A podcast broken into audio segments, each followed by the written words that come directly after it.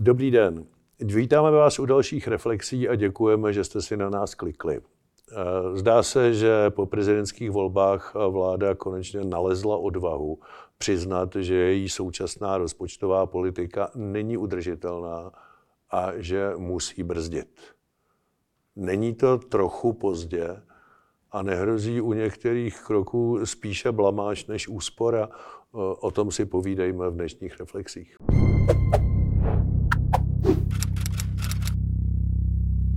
Markéta Pekarová Adamová, předsedkyně sněmovny, vyhlásila eh, stav, přeženu, stav legislativní nouze, proto aby, proto aby vláda zabránila valorizaci, valorizaci důchodů, ke kterým by mělo dojít v červnu, protože, já to zjednoduším, eh, nejsou peníze.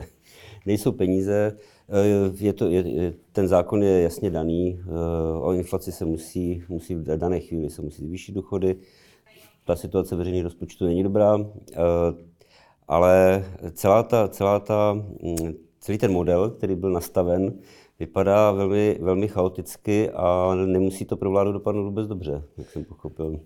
Zvenku to opravdu hmm. nevypadá hezky. Já patřím k těm, hmm. kteří jsou přesvědčeni, že ta vláda musela udělat. Ale nechápu, proč to neudělalo loni. Já dobře vím, že nás bylo hodně, kteří jsme od jara přesvědčovali eh, odpovědné vládní činitele a říkali jsme jim, za současné situace se ty důchody zcela odtrhnou od růstu reálných mest a od růstu ekonomiky. Není to udržitelné a není to ufinancovatelné. Vy s tím eh, valorizačním vzorcem musíte něco udělat. Konec konců mohli si přihřát vlastní polívčičku. V červenci v hospodářských novinách vyšel článek Kalouska a Topolánka. Je za pět minut 12. A tam valorizační vzorec byl na jednom z prvních míst, že se s ním musí něco dělat. Všichni to věděli, všichni to té vládě říkali. A vláda jak kobra před králíčkem s tím nechtěla udělat vůbec nic Eh, realizovala tři mimořádné valorizace v loňském roce, které opravdu odtrhly eh, růst důchodu od reálné ekonomiky i od reálných mest. A teprve v lednu po prezidentských volbách si vzpomněli, že tohle ufinancovat nejde. A eh, chtějí to teď změnit. A chtějí to teď změnit ale narychlo a v rámci legislativní nouze. Já souhlasím s tím, že se to musí změnit, že to není ufinancovatelné. Ale nechápu, proč ta vláda tři čtvrtě roku čekala, aby teď chvátala. Eh, protože eh, jestli to bylo kvůli prezidentským volbám, tak si troufnu říct, že žádná funkce prezidenta republiky nestojí za desítky miliard ročně. A opravdu té vládě hrozí veliká blamáž, že jí to ten ústavní soud zruší. Já jsem nad tím když jsem to četl, tak jsem nad tím přemýšlel a říkal jsem si, my tady v tomto pořadu vždycky říkáme, je to naše vláda, my ji fandíme, protože opozice jaká je. A e, hlavními, hlavními mluvčími e, proti, proti vládními opozičními jsou Karel Havlíček, Alena Šilerová. Ve mně to nezbuzuje důvěru, kdybychom tady měli opravdu opozici reálnou, nějak, nebo nereálnou, důvěryhodnou, tak tak eh, bych byl možná klidnější, ale toto je situace, která je, to je úplný, úplný, úplná past pro, pro veřejné finance. Já, já, já si dokonce myslím, že kdyby vláda hnutí ANO a Andreje Babiše neměla, tak si je musí vymyslet. Protože no, vlastně Andrej Babiš je největším podporovatelem vlády Petra Fialy. Tím, že alternativou k této vládě je vláda Andreje Babiše, tak my všichni, kteří jsme zoufalí se kroku eh, vlády Petra Fialy v její rozpočtové politice, tak stejně nemáme koho jiného volit. Ale eh, to nás nezbavuje povinnosti nebo občanské aktivity říkat, že, že ta politika je opravdu nebezpečná pro budoucnost, že sbírá zejména mladé generaci, jakoukoliv perspektivu. A já se teď strašně obávám toho, co se v té sněmovně bude dít, kdybych měl predikovat. A můžeme si to říct na konci roku. Tak vy jste zkušený, zkušený matador. Tak já vám řeknu, co si myslím, že se stane. Stane se to, že za cenu obrovských politických nákladů samozřejmě vláda ten návrh protlačí. Mm-hmm. Tu mimořádnou valorizaci neproplatí a ústavní soud to zruší. Pak to bude obrovská blamáž, ta vláda to bude muset doplatit, což bude obrovský problém rozpočtový, ale také prestižní. Já bych si strašně přál, aby to tak nebylo, ale ta vláda zatím dělá všechno pro to, aby to tak bylo. Eh, což bude obrovský problém rozpočtový, ale také prestižní. A to všechno jenom proto, že tu odvahu nesebrali o pár měsíců dřív. Eh, žádný jiný důvod tam není. My kromě toho, to jsou v zásadě mandatorní výdaje, kvůli kterým se musí změnit zákon, dá se nic jiného dělat. A je jasné, že ty peníze nejsou v rozpočtu, nebo respektive zase by se musel eh, navýšit dluh. A proč? A to je, to je akademická otázka, kterou si kladu. Proč ta vláda, přestože to ví, ví to rok, ta inflace už tady s náma je, žijeme s ní, tak proč teda se nesnaží systémově uh, rubat výdaje státní zprávy, pro boha, teď, teď, teď zase se mluví úplně, úplně hystericky, nebo ne hystericky, nesystémově o rušení, rušení výchovného, které bylo zavedeno před pár měsíci, to je to je, to je fraška. To, to bychom se té vlády museli zeptat. Hmm. No já vím, já říkám akademická no, otázka. Opakuj, no. ta valorizace důchodů hmm. je věc, o které všichni víme hmm. rok. A všichni jsme tu vládu přesvědčovali, že, že prostě jí utíká čas, že musí něco udělat. Ona to, ona to neudělala, dělá to teď pozdě, kdy riskuje, že už to bude neúčinné a že utrpí blamáž a, a, a žádnou úsporu. A veškeré zdůvodnění bylo, no to bylo kvůli prezidentským volbám. Já tady prostě odmítám přijmout dvě premisy. Za prvé, že by tahle diskuze zásadně ovlivnila prezidentské volby. Já jsem přesvědčen, že ne, protože to není kompetence prezidenta republiky. A za druhé, i kdyby ano, tak opakuji, že funkce prezidenta republiky v našem systému nestojí za desítky miliard ročně na dluh, které nemáme a musíme si je půjčovat. Prostě se to stalo, já si teď budu jenom přát, abych se mýlil, aby to té vládě u toho ústavního soudu prošlo. Ale proč to neřešila včas? Proč to neudělala dřív, když to věděla? Eh, ta mimořádná valorizace znamená letošním roce 34,5 miliardy, které nejsou v rozpočtu, příští rok přes 50 a v dalších letech, prostě to je každý rok a stále to narůstá. A já nechápu jednu věc. Já bych pochopil, kdyby tam vláda na mimořádnou valorizaci měla 18 miliard, které tak zhruba chce zaplatit a řekla, ta inflace nás překvapila, my chceme kvůli tomu snížit valorizační vzorec.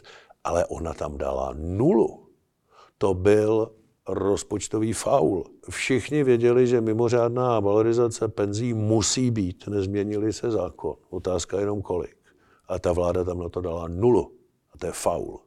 Tohle se nedělá. buď měli mimořádné valorizace zrušit, což bych já udělal, pak by tam ta nula byla správně a podle zákona. A nebo tam měli napsat něco, co mohli předpokládat, tedy alespoň těch 18 miliard. Tím, že tam nenapsali nic, eh, se dopustili obrovského faulu, který zase u toho ústavního soudu nepomůže.